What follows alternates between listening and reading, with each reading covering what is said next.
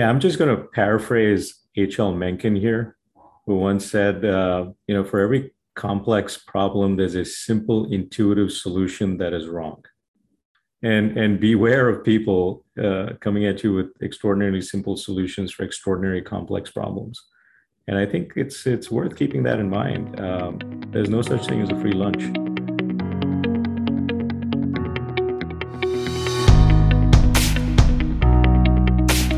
Hey, this is Mops and Moes with Drew and Alex. Alex, who do we have today?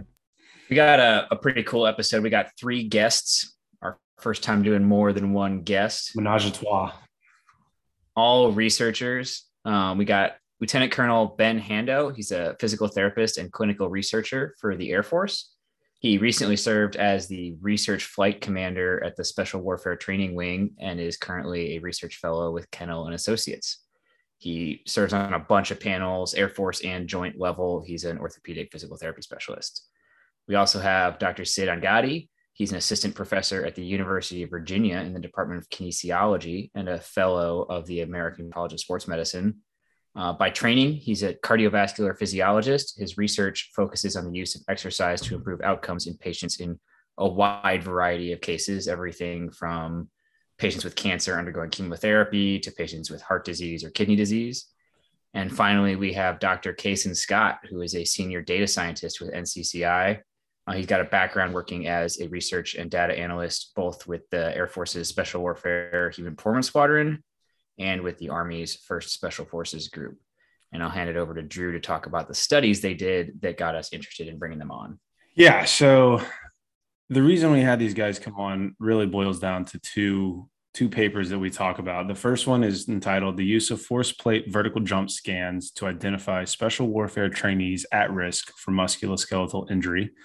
And the second study is titled Association Between Markerless Motion Capture Screenings and Musculoskeletal Injury Risk for Military Trainees. And what was interesting about both of these is that if you look into the research, it's one of the one of the few times where they have objectively looked at products that are commercially available for the human performance space and done some really thorough investigation as to whether or not the products in question, in this case, force plates and markerless motion captures, whether or not those things are doing what they are saying that they are doing. So in each one of these studies, you're looking at, I mean, in the in the vertical jump study, there's over 800 subjects. And in the markerless motion capture study, there's over 1,500 subjects, which is an insane amount of people to be involved in a study.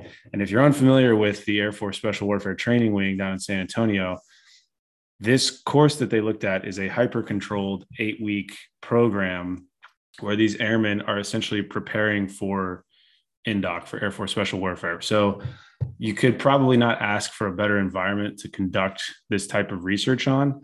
Um, we won't spend too long diving into the papers necessarily because obviously that's what the episode is about but i would encourage anybody that is interested to google both of those titles again it's the vertical jump study and the markerless motion capture study the papers read very very easily it's not your traditional peer reviewed kind of jargon it, they're very easy reads and the findings were interesting to say the least it it started some fights for sure. Uh, those of you who are in the in the LinkedIn tactical human performance space know that this was a little bit of a bloodbath when the force plate study came out. Lots of people on both sides with strong opinions. And I don't think I mean I don't know you you might have your own opinion. I don't think we set out to do this to bash the uh, the companies and the products that were being researched, but I do think and Sid dives into this in, in the interview, but I think it's important that instead of just going out and spending capital and sort of accruing products without really giving it a good blush with research, I think this approach and the reason why we wanted to talk to these guys is because they did a really thorough job objectively of saying, is this worth it or not?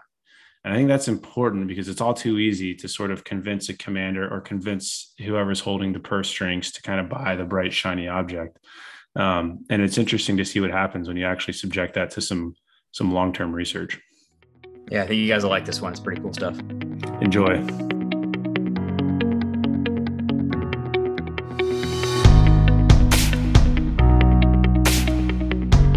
Because I remember I texted Alex or no, maybe I hit you up on LinkedIn when you because you posted it and then just set fire to the internet and walked away. Yeah, the the first text I got was that I like I set up like a ring and threw some weapons in and then just walked away. it was it was not what I intended to do, but I don't know. I guess it was the right blend of industry slash academia, but Yeah. But I don't know. Sid might Sid might talk us off. Sid, are you okay with that? Are you ready to go, No. go for blood? well, you know, uh, the the way I view it, you know, I'm an academic, obviously, and um, I I think sunlight is the best disinfectant, and uh, you know, uh, as long as we are not editorializing, but we're talking about the data as they are and uh, what's going on, it is what it is. And if it turns out that this is truly a non-functional product, then uh, you know, call a spade a spade and just move on. Um, the way I view it is that to not uh, say things uh, that are critical of these vendors is also sort of a disservice to, you know, the operators, the taxpayers, and everyone else. So, um, you know, we don't have to call them names, but at the same time, I think we can be explicit in in what we found and go from there. fair enough. That brings a happy tear to my eye as a government employee. are you guys are you guys familiar with H2F? No, not Okay. really. So for, I guess for Sid's clarity, so Alex Alex works on the um the TRADOC side of the army, and then I'm on the FORSCOM side of the army. But both of us are involved with this holistic health and fitness project that they have going on. It's similar to what you would have seen down at Special Warfare Prep in the sense that like the goal is to embed human performance in the conventional military. So Alex Alex's background being active duty, I think you guys probably touched on that already. And then my background first is a strength and conditioning coach, and then now in the program director role on the special operations side, and then now with with H2F. So like I said, seeing this and thinking back to some of the conversations I had on sort of the the consumer end, it was um I think to Sid's point, it was it was lovely to see somebody show the actual data. Yeah, that's great. Well, where are you where are you working now specifically, Drew? So I'm at Fort Bragg. Oh, okay. Yeah, I'm I'm out in uh, Whispering Pines if you're familiar, right near Pinehurst. Um, and then Alex is up at Fort Eustis. Sorry, I keep I keep talking for you, Alex. It's my fault. Yeah. Um, I I introduced myself like semi sarcastically, but mostly honestly. I'm the at the headquarters of H2F. I am the unqualified person. Um, I work with like several PhDs. Most people have like at least a master's degree. I've got a bachelor's in international relations. Um, I was an intelligence officer for my whole active duty time and like stumbled my way into teaching the master fitness trainer course for the army and found out that this stuff is really cool and I really like it. And so at the end of that two year assignment, I couldn't really stomach going back into skips and doing Intel.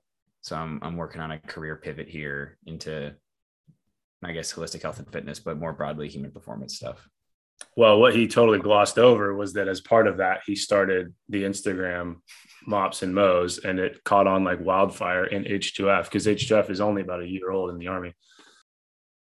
So he has really become the mouthpiece for it, for better or for worse.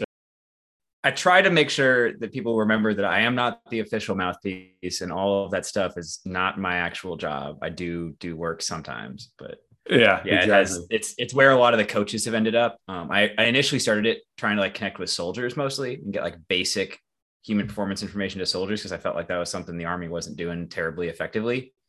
Um, we're just kind of hurting ourselves a lot. Um, so just trying to get those basic messages out. And I got I have a decent soldier following, but it's it seemed to have resonated much more with professionals in the space. Um, just naturally because they care about it more and they're more involved in it. So there's there's a solid following of like physical therapists, occupational therapists, dietitians, strength coaches, athletic trainers. So Awesome. But I'll I'll circle back to the you guys' work, and I suppose the what led you down what led you to each of these both of these studies like what inspired you guys to go after the idea of using tech as an injury prevention tool Well, um, I guess I'll start the, um, you know, we, uh, you have to look at what you have. So we had um, we stood up a human performance unit in special warfare in 2018. It started, um, and the uh, operators there and the staff there started to stock the program with um, all kinds of equipment and tech. You know, so they they got a lot of wearable devices. They got um, ReadiBands to track sleep. They got Omegawave to track readiness. They um, got a Dari uh, in place. They got a Sparta force plates in place. They got um, what am I forgetting, Casan? They got Zephyr in place from Zephyr to track load and to track these folks with heat injuries.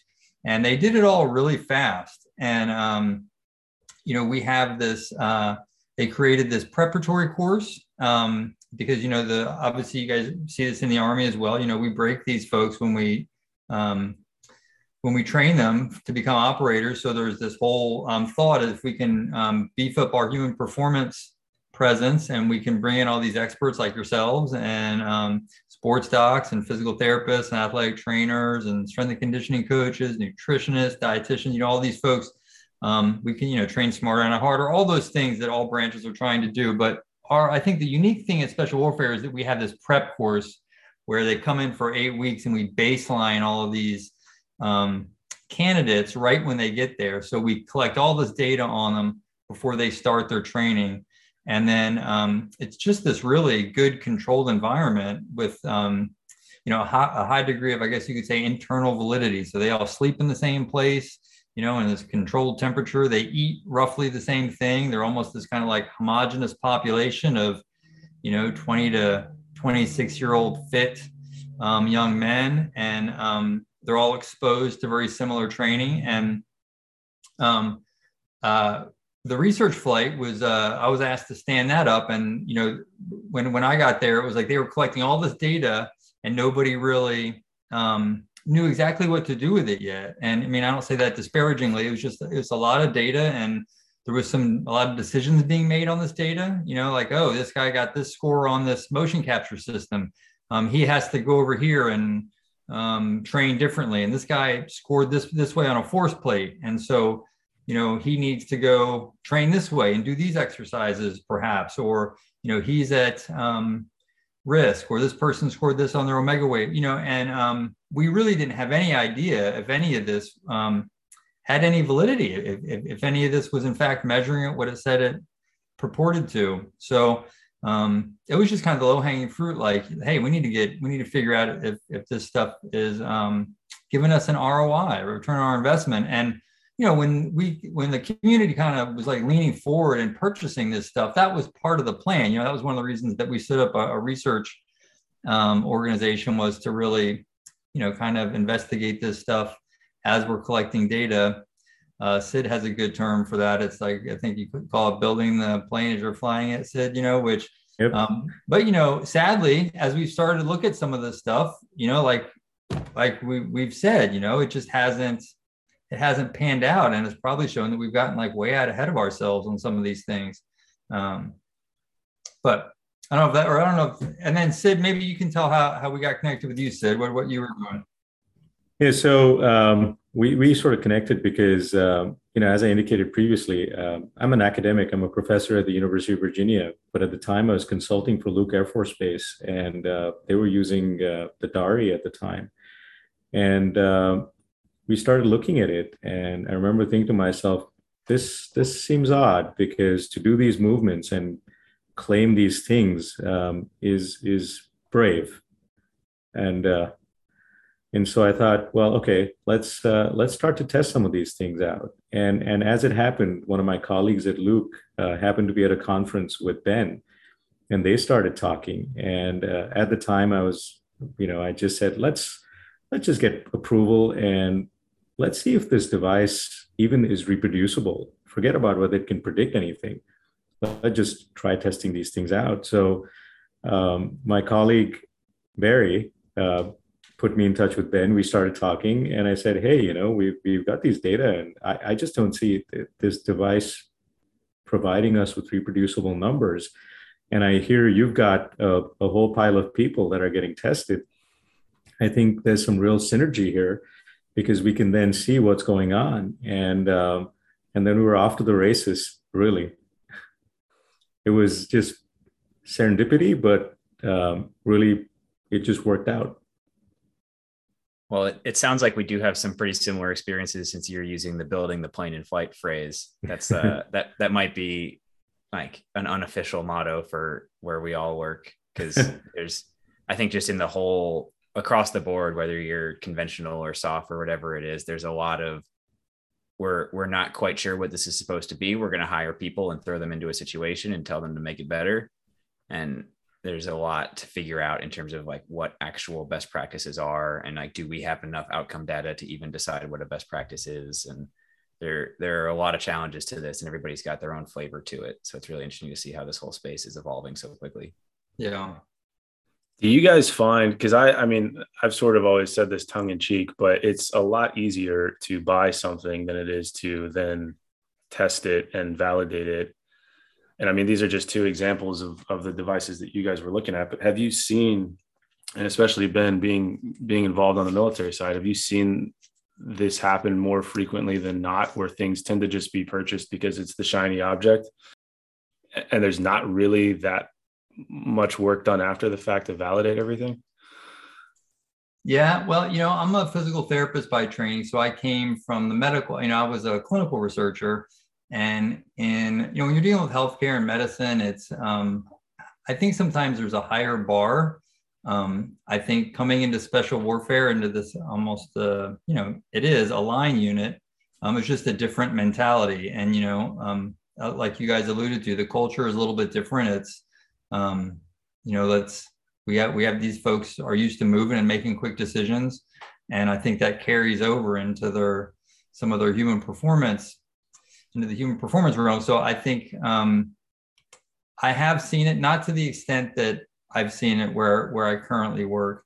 Um, and uh, I don't think that approach is necessarily a bad thing. I think you know the good thing about it is I think they've said you know let's we, we are going to purchase these things, but before we implement widespread widespread implementation, I think they did do their due diligence. Say hey let's um, let's set up a uh, let's set up the means where we can test this stuff, you know, and we can, um, you know, good on them. You know, they hired this robust research team and they, you know, gave me folks like Casan here and epidemiologists and statisticians and researchers and exercise physiologists to see see what this stuff is doing. And, you know, they want to know the answers. So, um, but to answer your question, um, sure, it happens. You know, I think it probably happens in every industry.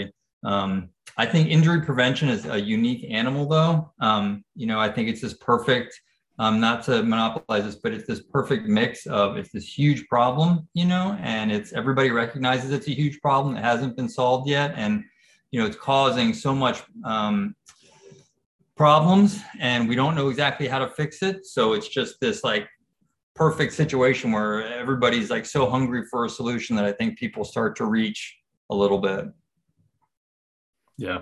No, I think I think both of us see that. And I suppose for the benefit of the people that are actually listening to this, can we because I've got in front of me the two papers that you guys wrote. The first one being for the markerless motion capture device, and then the other one being for the force plate. Can you guys walk through just at sort of a high level the design, the methods, the results of, of each one of those? And I know that they're publicly accessible, and we'll make that known to everybody that kind of listens to this, but can we sort of walk through what both of these are going after and then dive into some of the some of the findings?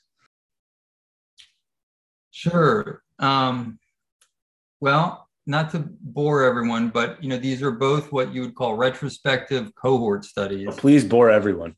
No, so I'll I'll do a little bit, and then I'll let Casan and Sid correct all my mistakes because I feel like I'm monopolizing this. But you know, essentially, you know, we take um, you know, the first, if you think about like van Mechelen, he has this like uh, this um, kind of pro this uh, approach that most people agree to with injury prevention. And you know, you establish um, incidence and prevalence rates, and then you identify causative factors, and then you go out there and you try to um, identify things that can prevent um, a condition, and then you implement it um, on a wide scale. So you know, for us, the first thing we want to do is establish, you know, just baseline incidence rates. And we've done a little bit of that, but The second part is really what both of these studies were, and that's just identifying factors that are related to injuries. So, you know, are there factors that might help identify somebody um, that, that's likely to get injured? And um, so, you know, we take a large cohort of people and we look at their baseline, their baseline measures, whether it's a Dari score or whether it was the force plate Sparta score. And then we use um, some statistical techniques. We use logistic regression in both of these um, to identify factors that were shown to have an associate to, to determine if these but either of these instruments had an association with the likelihood of injury. Um, so we did that. Um, and a univariate model, meaning that we looked at like each individual variable, like is, you know, does the overall vulnerability score of the Dari, you know, by itself, is that associated with injury? And then we did what's called a multivariable model, where, which is really the more rigorous and the more appropriate way to really draw conclusions. And that is, you know, is it still related to injury when you factor in all these other factors like prior injury, like age, like BMI, um, fitness tests, and things like that. And so, you know, the good thing about these multivariable models is that they can control for those other factors statistically when you when you ask this question. And so, um, you know, it's really the way that um, these factors will interact with injury risk in real life. You know, so um, we think it's a pretty rigorous way to, to try to answer this question, um, answer these questions. But, um, you know, that's the general, that, you know, we had the same approach in both studies, this kind of retrospective cohort study using logistic regression to see if either of these um, tools was associated with injury risk. Um, Sid or Casan, what do you, what else do you think you could add to that? Yeah, what I, yeah, what I was going to say um, is that you know there's there's multiple aspects and uh, things to consider because like ben described you run a logistic regression you run it with a multivariate model and gives you things like odds ratios. But from a clinical perspective and you know i've been a clinical trialist now for over a decade uh, the other question becomes is that what is the clinical utility of these tests? What can they really uh, what ad- additive information can they provide and so we ran analyses like the receiver operating curve uh, analyses. And what that really allows us to do is really question the sensitivity, or rather probe for the sensitivity and specificity of these tests. Because at the end of the day, what you really want is a test that doesn't have too many false positives, doesn't have too many false negatives, and has a high percentage of true negatives and true positives. And the way you probe that is by examining the sensitivity, specificity, and so on. And and uh, those are the figures that you see. And uh, what we discovered in both both of these analyses, whether it was the Dari or the Sparta score, was that you ended up getting numbers which effectively were not that different from a coin flip. And uh, that is the worst form of prediction. uh, to to put it mildly. And so um, that was really the issue. And and the big part of why we did that was because when you have these large sample based studies, even tiny differences, you you run into the risk of running, you know, finding statistically significant outcomes. And it's got nothing to do with the fact that something actually works, but it's rather because just the law of big numbers. When you have a large enough sample, things start popping up as statistically significant that are completely clinically irrelevant. And so that really allowed us to ask the question well, we're, we're, we're finding the things that we're finding, but do these clinically matter? Do they change decision making? Will they change the approach to managing the patient or the individual? And turns out the answer is not really. I think to to echo something that you guys discussed in the papers, but you haven't said here quite yet, is and this goes back to Ben's point about like multivariate analysis, is it's only valuable if it's additive in some way. So if you start to control for all the information you already are going to have access to anyway, like their PT scores, like their body weight, like their age, like all that stuff that we can make decisions on without collecting any additional information, that's what gets you closer to a decision of whether it's clinically relevant, I think. Because if we can if we can come up with a pretty good protocol for what your needs are just based on your mile and a half run time and your body mass index and your injury history, well we already had those things and so like finding out how much it adds is important and they're inexpensive Do you guys find so? I think we see this a lot in human performance, where again we talked about the bright shiny object, and it's it's very easy to sell and be sold. But outside of this space, I mean, I can't imagine in sort of a in a in a medical model you would see this type of thing. I could be wrong, but I would imagine a lot of this happens before the fact, before the sort of client vendor relationship. Is that am I off there, or, or do you guys think this is sort of specific to this industry? I, I can I can sort of address that, but Ben, feel free to jump no, in as well. Ahead, um, but you know, having been in the medical space, I can tell you um, it's really hard to to make false claims out there because things are extraordinarily tightly regulated, especially in in certain areas. And what I mean by that is so by training, I'm a cardiovascular physiologist done a lot of work in risk prediction in in uh, heart disease, heart failure, and uh, end stage renal disease. And um, you have to be very careful with how you describe the tests you perform and what you can or cannot derive from them.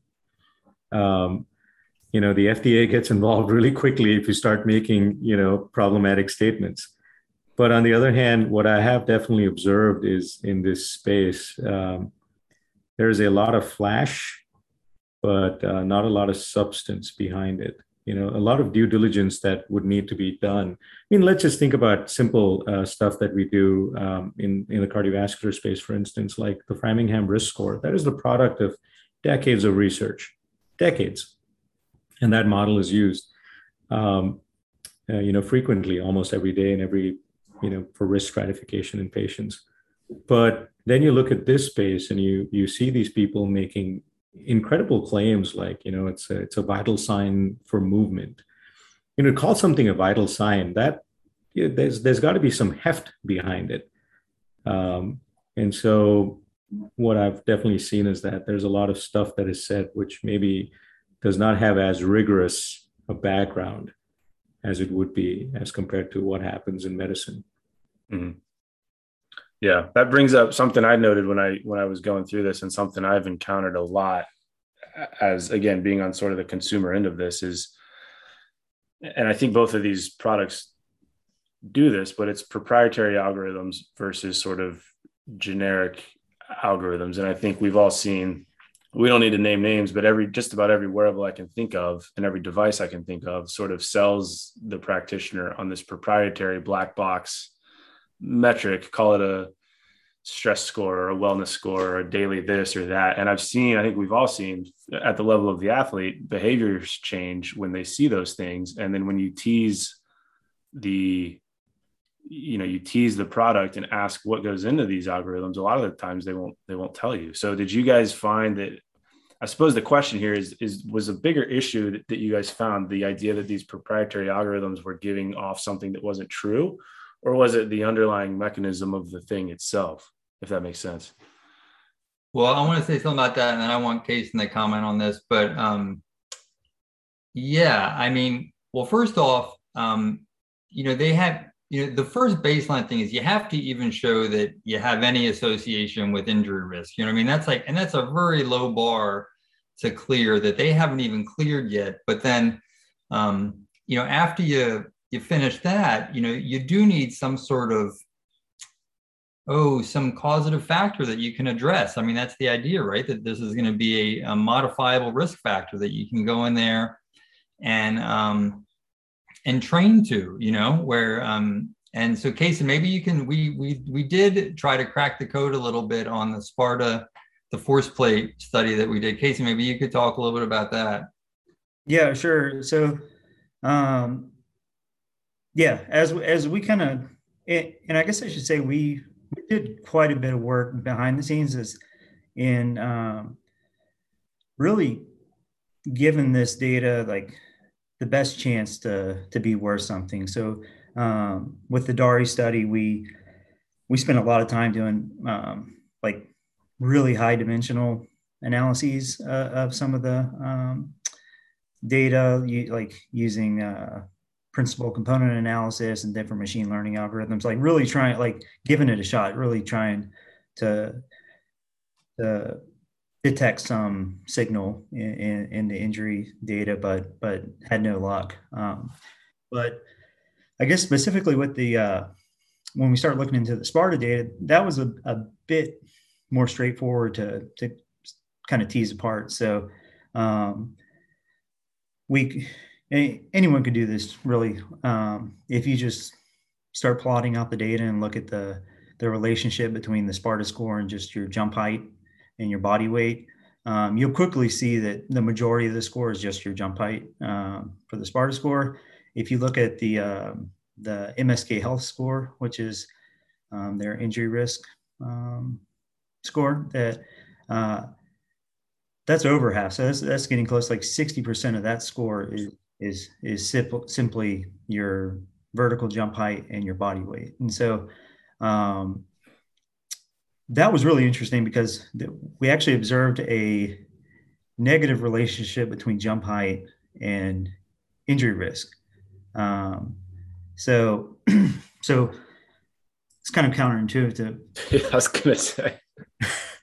Yeah, it came it came about because of just a, a random conversation we had one day. but Casan, you can tell the story. that was one of the more surprising yeah. findings in the paper. Like the the mile and a half run time correlation with injury, not that surprising. Some of the muscular endurance stuff, not that surprising. I was surprised to see that jump height was not predictive, but or inversely. Yeah, well, and, and, this is like something that we were quite concerned about because, um, so basically that that model. So like if you think of the MSK Health score as a model for for getting injured, uh, it's telling us that the the higher you jump, the the more likely you are to get injured. And so just think about like if you take any give any guy and, and put him on uh, on a jump scan, and if he's banged up and he jumps a lower height for that particular day, uh, the machine's actually going to tell him that he's less likely to get injured, and like, hey, like you're good to go. And um, and, and so that's like that's something we got concerned about pretty quickly, and uh, and that like not only are you giving like like Sid mentioned like random advice like a coin flip, but this is actually detrimental. Like this is bad advice. This is uh, like telling them to figure it out on their own is probably more helpful than than, than the advice you would be giving them based on this number. Um, and then to verify it, we uh, took everyone in the gym and, and did a little study where um, took 12, 12 guys, um, did a series of jumps, and then did a series of jumps where you sandbag the effort. So try to jump roughly half as high. And sure enough, all of us our uh, injury risk score uh, came way down. And so uh, we became much less likely to get injured by just uh, sandbagging our jumping attempt. And so, um, yeah, it's just like kind of ridiculous that. Um, I mean, that's because you, I mean, everybody sort of knows that previous injury is indicative of future injury. So I'm thinking like if I have a guy maybe this is an extreme example, but if a guy comes in with a cast on his leg and can't jump as high and is being told that he's less likely to get injured while he's actually injured, if we just blindly follow what's on the screen, that's, that's probably not the best situation. no. Man. Yeah. No, and it, it it's not basically and... exposes the fact that it's it's a score that's fairly easy to game and mm-hmm. that's the danger with having these black box systems where you don't know all the inputs that are going into your model. And then when you start teasing these things apart and you recognize that, you know, the the the downside of this is someone that is, you know, unfit and should not be, say, deployed or sent somewhere. If they just bag their effort and get a better score, you could you could make a potentially dangerous decision about them based on that and that's problematic.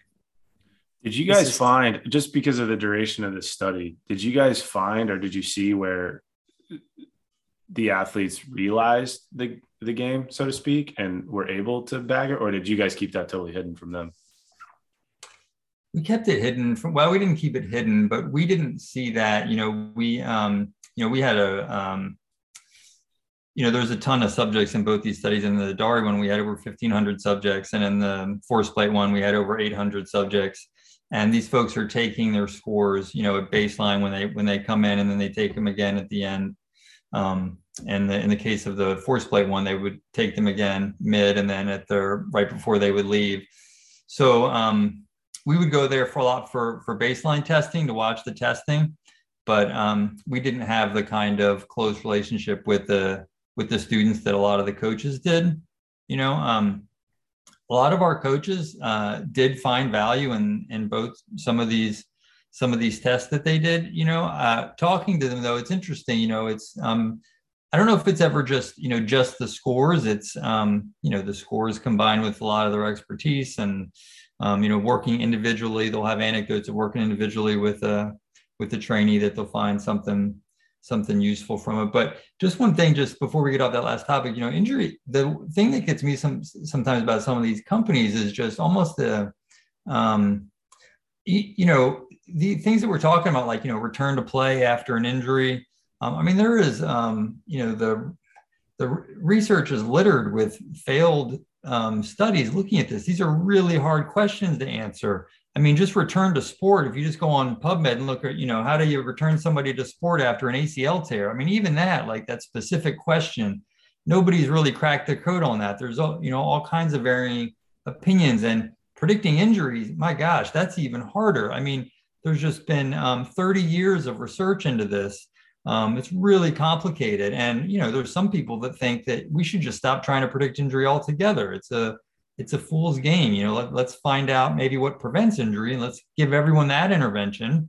And along the way, we're going to probably improve performance as well, you know, but I don't know where I fall on it. So, I mean, I'm still agnostic, but I just think when you think about it in those terms, then you think that, man, some of these companies that haven't really paid any kind of dues, so to speak, in terms of research or data come in and they're just like, um, ready to implement and um, have these things used on a mass scale throughout the Department of Defense, and they're lobbying Congress and they're in the NDAA, and um, you know it, it's um, it's really remarkable.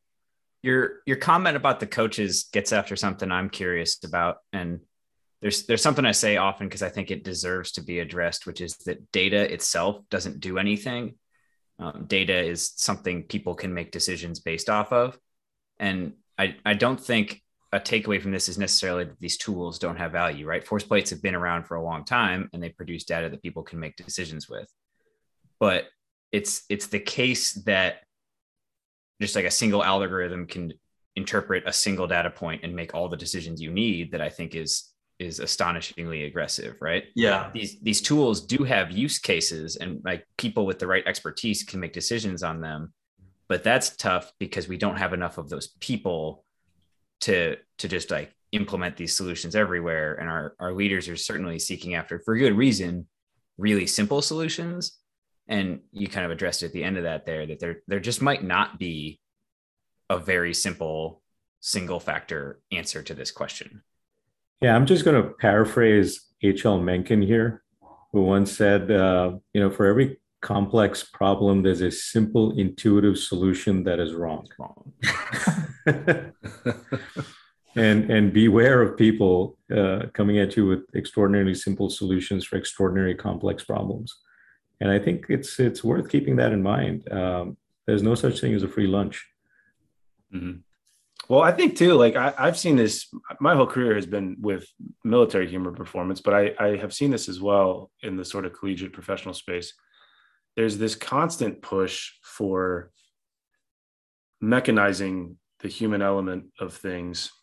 Um, I think in the military, it's even more so because leaders at sort of all levels are so used to dealing with the machine aspect of going to war tanks jets vehicles mm-hmm. checklist you know xyz is taken care of we're good to go and i've seen that on the human element as we've built out these embedded performance teams because they want the easy solution and generally it is sold off the back of some wearable or some device that presents charts and graphs that look a lot like what you might get when you're doing maintenance on a Humvee. And I yeah. think we have tried so hard.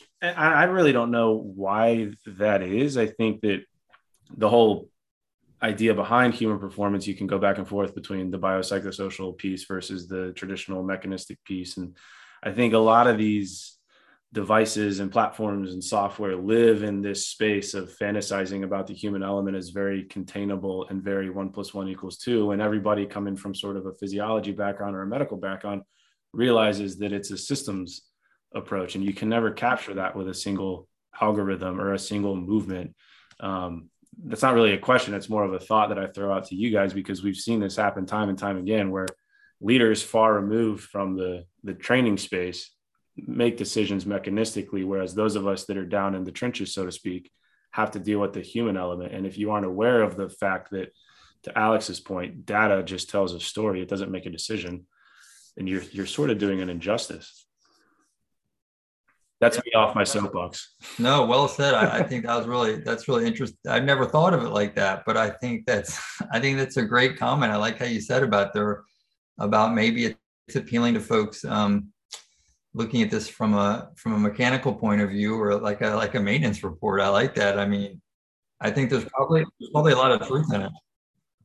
Working with the Air Force and now with the Army, I mean, you, and this is no fault to any of the the leaders necessarily, but when they're presented so much information about everything yeah. under their purview, they will literally tell you, "We want we want red, yellow, and green." Like we want the human yeah. element contained in red, yellow, green. And I think that there's goodness in that from sort of a briefing standpoint. But then when you go to actually try to do that, like, you know, if, if we use a jump platform as an example, you could easily have a bunch of guys jump and, and red, yellow, and green the whole thing. And your reds go and do this, your yellows do that.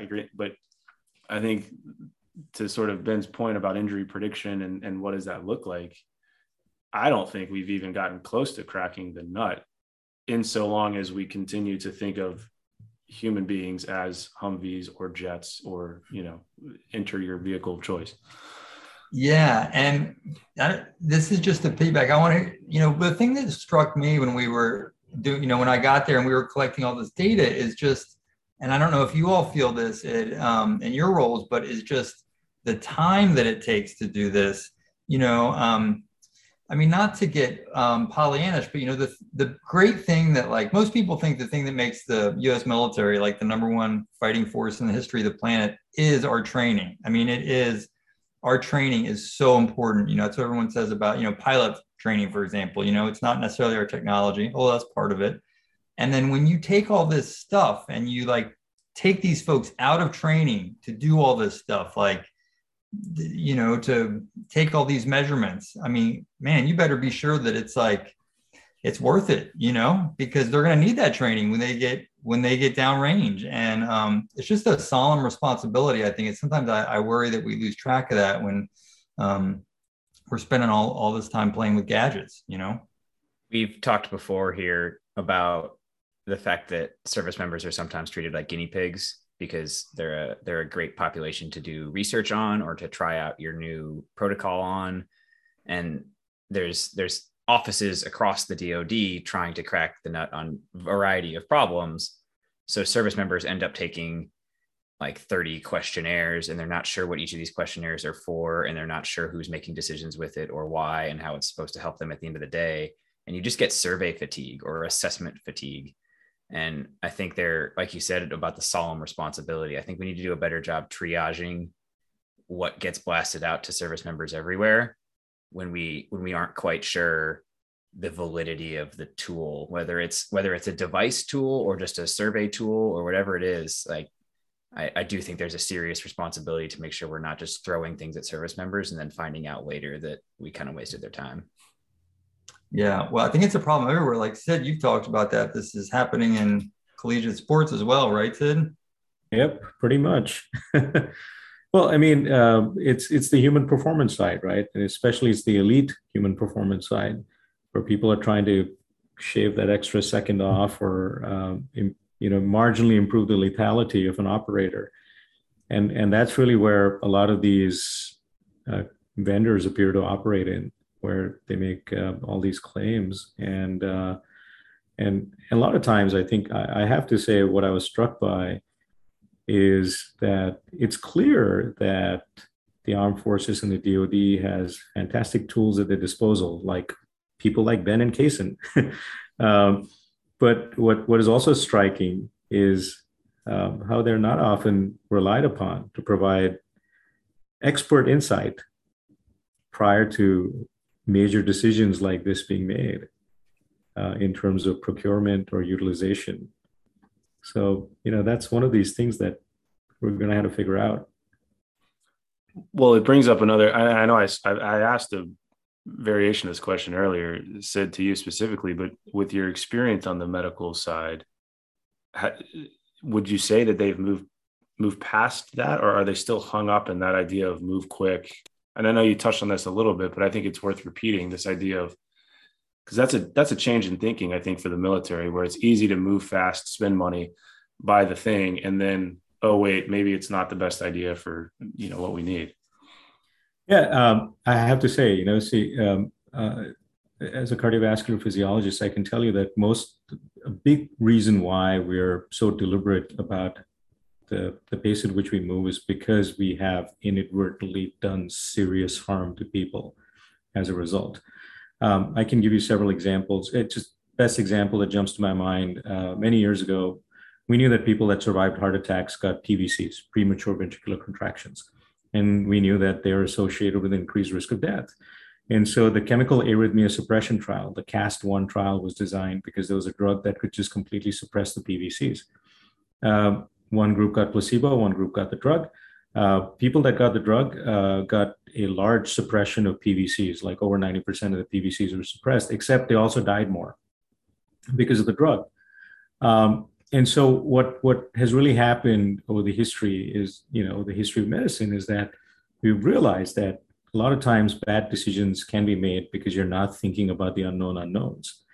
And, and which is why we're so deliberate about the you know the hierarchy of evidence you know you you look at the epidemiological studies which sort of are hypothesis generating and then you you test those hypotheses in randomized control trials and then you see if something's real or not.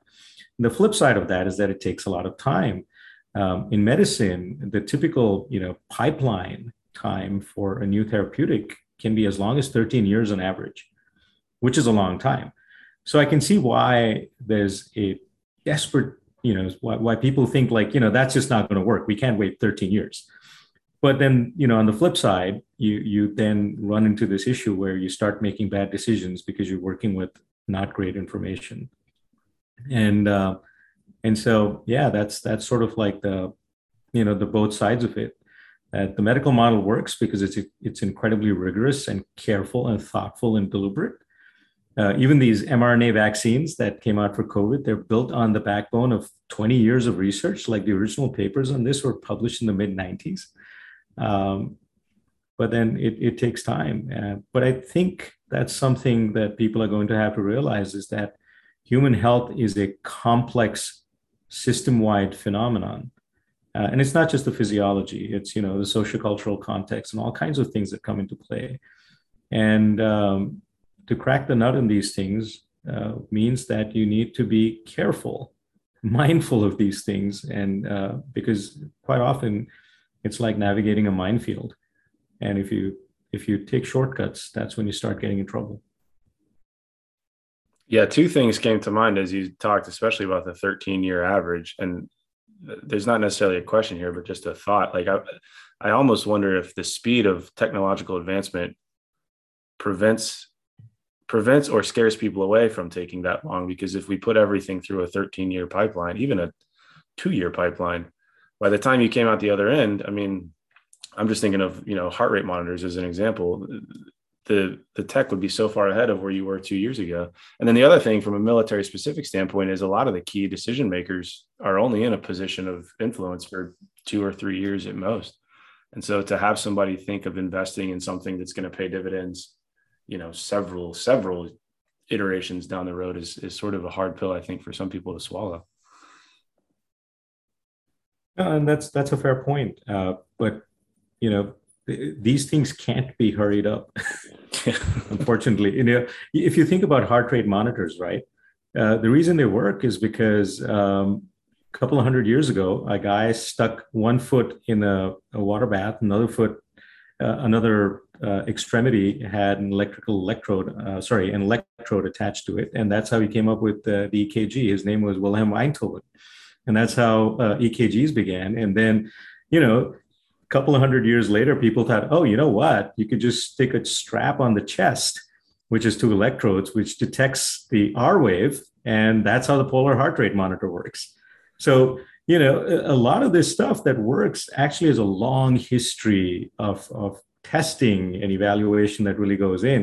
A lot of times people think, oh, you know, this, this product went through development so quickly, that's great. But think of all that went behind it right that preceded it that allowed for that development to occur and that's sort of the the, the thing to keep in mind well that's relevant and, to this conversation too because i think a lot of people get the idea that because of some recent marketing and things like that that that force plates themselves are new and i think like this audience probably knows that that's that's not the case. There's a long precedent of using force plates for research purposes and things like that. It's just the the holy grail injury prediction thing that's new and that's what makes the conversation tough. Right. I mean yeah. my, my, this is not uh, the question i have is is it even possible to predict injury? Which ben i know you sort of said you were agnostic on this but it's people chase it so heavily because i think in some make believe world where you are able to crack that code that makes for a heck of a brief to somebody somewhere who's very powerful. Hey you know have your have your people do these three things and then i can tell you within 99% whether or not they'll get injured. I mean is that even possible? Yeah i don't know and i you know i wouldn't i wouldn't venture to um i mean there's people a lot smarter than me that like i said have dedicated their whole um, professional career to that. Um i do think it's worth sometimes us thinking about what it looks like at the end of this. Like if we do get to the point where we predict injury, I was at a, a conference recently and these guys had developed this. Um, they had purported they had this machine learning algorithm to identify um, people that were likely to get a hamstring injury. And they said they had tested out on this um, athletic, uh, the collegiate athlete population and um, of football players. And they said they could um, get us to the point where they were like 75% accurate of um, identifying who's going to suffer a hamstring injury, you know? Um, so um, I did ask them, I said, well, okay, so how do you use this? And they said, well, um, you know, on game day, we could um, see who's going to get, see who pops, who's at, who's at risk. And then maybe we could use that information. We'll use it how? Are you going to, um, are you going to take that and go up to the coach and say, hey, um, uh, I don't know, don't start Matt Stafford today because he's got a 75% increased risk of pulling his hamstring, you know, um, maybe, I, I don't know. I, I don't think I would, um, you know, uh, I think the ideal situation is, you know, we say, Hey, this person, um, has, you know, weak hip abductors. And if we strengthen their hip abductors, they're going to be much less likely, um, to get injured or this person has a, a you know, a, a a poor deadlift. So let's let's improve their deadlift, and it's going to reduce their chances of suffering a, a, lumbar spine injury. You know, I think that's um, I think that's uh, a more feasible goal, and I, I, think that potentially a situation like that is um, is is within reach. You know, using kind of these inference based methods um, um, to identify these modifiable risk factors that you can then address, but you know, like I said, sadly, we're we're not there yet. But you know, those answering those types of questions, I don't think are as sexy as you know this like quick um, you know get this binary response yes or no um, you know like pre- predicting the future kind of thing. Um, i don't know i'm interested in what, what you guys think or um, sid what do you think? You think we're ever going to predict who's going to get injured? Um, you know one i think it's a worthwhile pursuit to try and figure it out two we're not closed. three um, i don't know but the, the you know, my guess is even if we get better at it than we are right now, my, my suspicion is is that it's not going to look like what people think it looks like. And what I mean by that is that uh, it's not going to say, and you know, Ben sort of alluded to this too. It's not going to be like, yeah, this person's going to have that injury three days from now or something like that. Because at the end of the day, these things are probabilistic. All that they can really say is that this is the probability of X happening. And based on that, if you have a robust enough model which has meaningful inputs that go into it, that genuinely do have a causal relationship to the disease process that you're studying, then you can think about modifying those risk factors. All right. I mean, think about the Framingham risk score in cardiovascular disease. You know, you have age, you've got age, sex, family history, things you can't change. All right. And then you've got things like blood pressure, you know, cholesterol levels and so on. Well, you can't change those. And, and so, you know, we know the causal relationship between those things and cardiovascular disease. And so if you move the needle on that, you can make sure people have better, longer, healthier lives. And so my suspicion is if we get to that point where we have a better understanding of the causal factors, if we get better at generating these models that then start producing meaningful probabilistic inputs, we'll get to the point where now we know what are those things that are actionable that we could potentially move the needle on and hopefully change the trajectory for the person. Well, as you guys are talking, I think of I almost wonder, and my background is in strength and conditioning, not in, in, the medical space at all, but I almost wonder if you rephrase it as performance potential as opposed to injury prediction. Because if I'm presented with a handful of data that doesn't necessarily say that this athlete's going to get injured three days from now, but instead says they're more likely to suffer, you know, from peak performance because of these things, then I have tools that I can action on. And, and to the point about I think of Matt Stafford, if you tell me he has a 75% chance of tearing his hamstring and I decide to bench him, well, all that does is move the target. And now maybe he's more likely to sprain his ankle as he stands up from the bench. I mean, like, how do you, how do you cage it? The, the yeah. injury you're predicting is only as good as the tool and the muscle and the, and the part of the body that it's looking at. You can't do a full body scan and cover every single injury. Um, I just picture Matt Stafford twisting his ankle as he stands up from the, from the bench.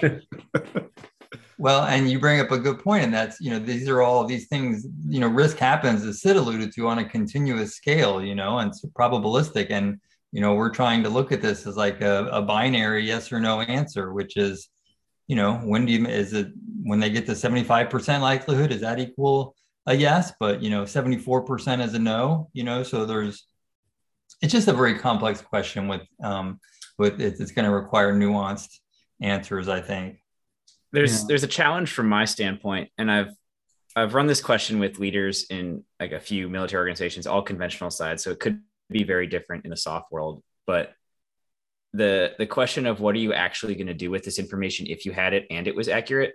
So we're, we're talking about modifiable risk factors. There are a lot of modifiable risk factors that we have ready access to that we already know about and we don't really change what we do because of those. And i think there's like something as low hanging as if i look at the Army's doctrine for fitness, it says that the fitness test should serve as a guide for you and your commander to adjust your training based on your scores. But if I ask every soldier, has anybody ever looked at your score with you and said, hey, based on this, this is how we should adjust what you're doing? The, the number of them that's going to say that they're changing anything anyway is almost none. So we can add all the technology we want. If people were unwilling to modify what they do based on the modifiable risk factors we already know about, we have a we have much more direct problems to go solve that are much more to do with leadership than injury prediction. And I think that's where a lot of this like cultural change conversation goes because like even if it worked perfectly, I'm not convinced they would change what they're doing because of it necessarily. Well, I think a hard truth is that the data really the data and the product are exist to exist to funnel information up. Like if i'm being sold a product as a vent as a as a practitioner i'm thinking how is this going to look good in, in a brief or, or something to a coach or a leader? To alex's point i don't think it exists so much to push information down to the level of the athlete to make the behavioral change because otherwise we would have solved for sleep we would have solved for poor scheduling in the military we would have solved for all of these things because like you said the, the fruit is incredibly low hanging like it's so easy to, well, not so easy, but it's relatively easy to fix those things without the fancy tech and the spreadsheets and the charts and the graphs. Those exist to go up, I think. And, and I, I would add that there's a, a serious like issue just in the technology sector in general, not just sports tech, but so many companies are trying to convince people that machine learning and AI is magic. But is not one, but then also it's they're selling you a model of that approximates some like a conceptual model that you already kind of have in your head, right? So like with injuries, like you guys are smarter about injuries than I am, but you probably have an idea already in your mind about what contributes to your own risk for getting an injury if you go out for a jog right now. So how how could just some special algorithm just turn that into a yes or no definitive answer? Like like if you go back to like the first principles of an injury and then like but we're jumping from that all the way to a yes no answer and then uh, these tech companies are trying to convince you hey like just believe it like believe the answer uh, machine learning is taking care of that and, and and they're not being held accountable for that jump in logic that's gigantic uh, if it's a, I was going to say I wonder how the sales pitch changes if it becomes illegal to say machine learning and or the word algorithm. Well, I, I think the you know uh, Casan nailed it. Just and and um, all I was really just going to add is that when you think about these vendors and these companies that make these claims, I think there's something to be said for the the incentive structure that allows for these things to happen, right? the biggest, boldest claim gets money from the VCs and so on and so forth. And that's how you end up with things like Theranos, for instance, right? Um, and, and so that's part of the problem. And I think it's important to understand that I'm not saying that the people that work there are necessarily bad people, but there is an incentive structure in place that encourages these sorts of claims. Because without these claims, my guess is, you know, if you just said and went to a fundraiser meeting and said, you know, we have some ideas about injury prediction. We think we're going to apply these things. We don't know where it's going to go, but I think it's an important direction for us to be. And, and in about 20 years, we'll crack the nut. Nobody's going to give you a penny. On the other hand, you come back and say uh, something fairly outrageous, like, you know, we got this figured out. We got this one number. It's going to predict the risk of X happening.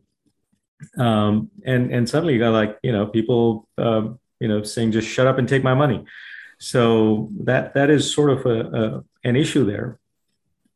Yeah, I think we have this conversation at work all the time. I think we even had it today.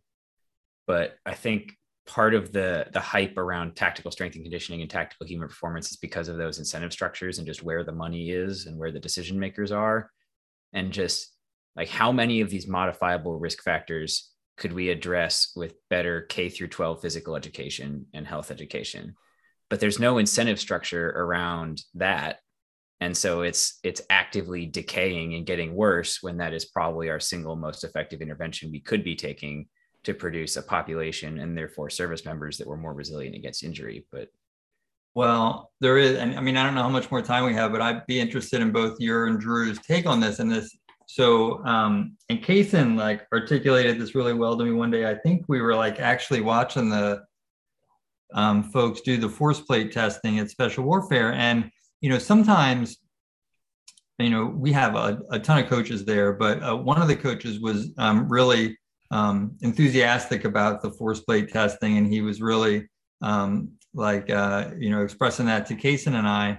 And when he left, you know, Casan said to me, it's, I think you said like, it's just, I don't say there's something sad about it, but just that, you know, we're much more interested in what a squared away coach thinks of, of uh, um, a candidate and, and how they're doing and all that insight that you all have and all your training. And, you know, um, that's much more, I think, valuable to this organization than what this, um, you know, I think you guys probably know where I'm going. What, what this what this black box algorithm is, is going to tell us. And sometimes there's, I almost worry that the strength and conditioning field is um, not that they're um, creating their own demise, but like a little bit of that, just a, just a tiny bit of that, just a, a bit of like, guys, like I, am and gals, I'm much more interested in what you have to say than this machine. Um, you know, Casan, did I, did I did, did I butcher that, or is that kind of the sentiment you were expressing? Yeah, no, that's how I felt because yeah, the, the coach that we were chatting with, um, yeah, he's like a really interesting guy and and uh, smart guy, and I was like, man, like I like data, but like I'm not going to listen to this machine. Like uh, like I want to listen to this guy that's looked at athletes for 20 years and, and had um, boots on the ground trying to fix problems. Like on a person by person basis. I don't I don't care if my score is 85 out of 100. I mean, I can, I will do my best not to get on a soapbox here, and Alex knows I'm very capable of it, especially from a strength and conditioning standpoint, talking about artificial intelligence, um, you know, machine learning, and the, how it relates to the athlete. Like, I think, especially with the rollout of these programs in the military, we're we're starting to hopefully see a blank canvas of thought in terms of how we deal with athletes, how we train athletes. Because for the first time, really since I can think of in strength and conditioning, coaches are being exposed to a new population. It's not rinse and repeat from college football or basketball or some other sport where best practices sort of already exist and you, you sort of function within that. But I think now with the tactical space, at least what we kind of the reason we put this podcast together in the first place and what we've sort of tried to tease out is that human element of it because of a lack of resourcing, because of a lack of time for a lot of these coaches. They have to invest a lot more of themselves into getting to know the athletes that they're working with. It's a lot more of the soft skills because they can't hide behind fancy gyms or all of this tech because sometimes the money is not even there. Um, and when it is there, it's pretty easy to see through those programs and and realize that the coach may in fact be hiding behind some of that and hasn't necessarily engaged with his population and his compliance numbers might be down or whatever metric you want to look at. Um, but i do think it's interesting especially as we look at apps and we look at wearables and we look at software there is probably a future that we're headed towards where if coaches can't exist alongside some sort of tech that is providing them with information that they can action on, then they will ultimately get replaced by something that comes up with some workout that comes from your watch because you took this many steps. I think it's just inevitable that general pop goes in that direction because it's a lot easier to buy a Fitbit than it is to commit to going outside and running three days a week. To Alex's point about K through 12. Um, that's as far as I'll go on that soapbox, but it's definitely something that we're acutely aware of. I was surprised that Drew didn't start cheering when Casan said first principles because Drew. I did in my head. I just didn't want to audibly do it because it makes editing hard afterwards. well, I appreciate that. Yeah, of course.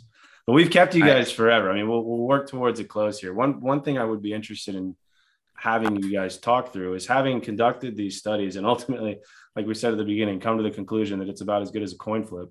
When the intent is to we won't say predict injury, but when the intent is to get ahead of injury or at least provide practitioners with good decision making tools, what did you take away from this that you might turn around and say, hey, if you do these things, you're probably making a better decision than if you just simply action on what's on the screen?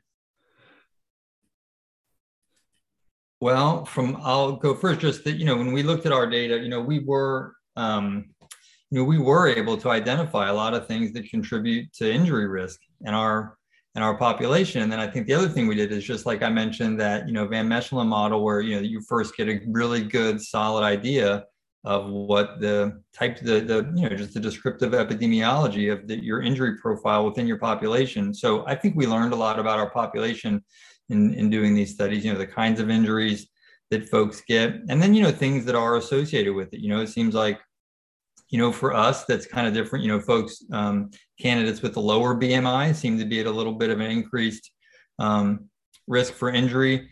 Um, you know, folks that uh, do sit-ups at a poor rate tend to be at an increased risk. Folks that run faster seem to be protected from injury. All those things I think can help. But you know, the biggest thing with with us that this isn't sexy at all, but it's true with with um, almost every population you look at it, it's prior injury. You know, if you've had a prior injury, you know, when you look at these odds ratios, it's, you know, two for any musculoskeletal injury and odds ratio of, you know, just over three for um, putting you at risk for a lower extremity injury. So, you know, um, you know, that gets to really screening your population and making sure that the, um, that these folks that have had prior injury that they've fully recovered and that you've done everything to rehabilitate their injuries and you know that takes human capital and um, it's not something that you can necessarily just um, administer en masse, but um, I think it's I think it's worth it, you know. Um, and I think it's that kind of like detailed, hard work that's um, is um, going to be the but what makes real differences.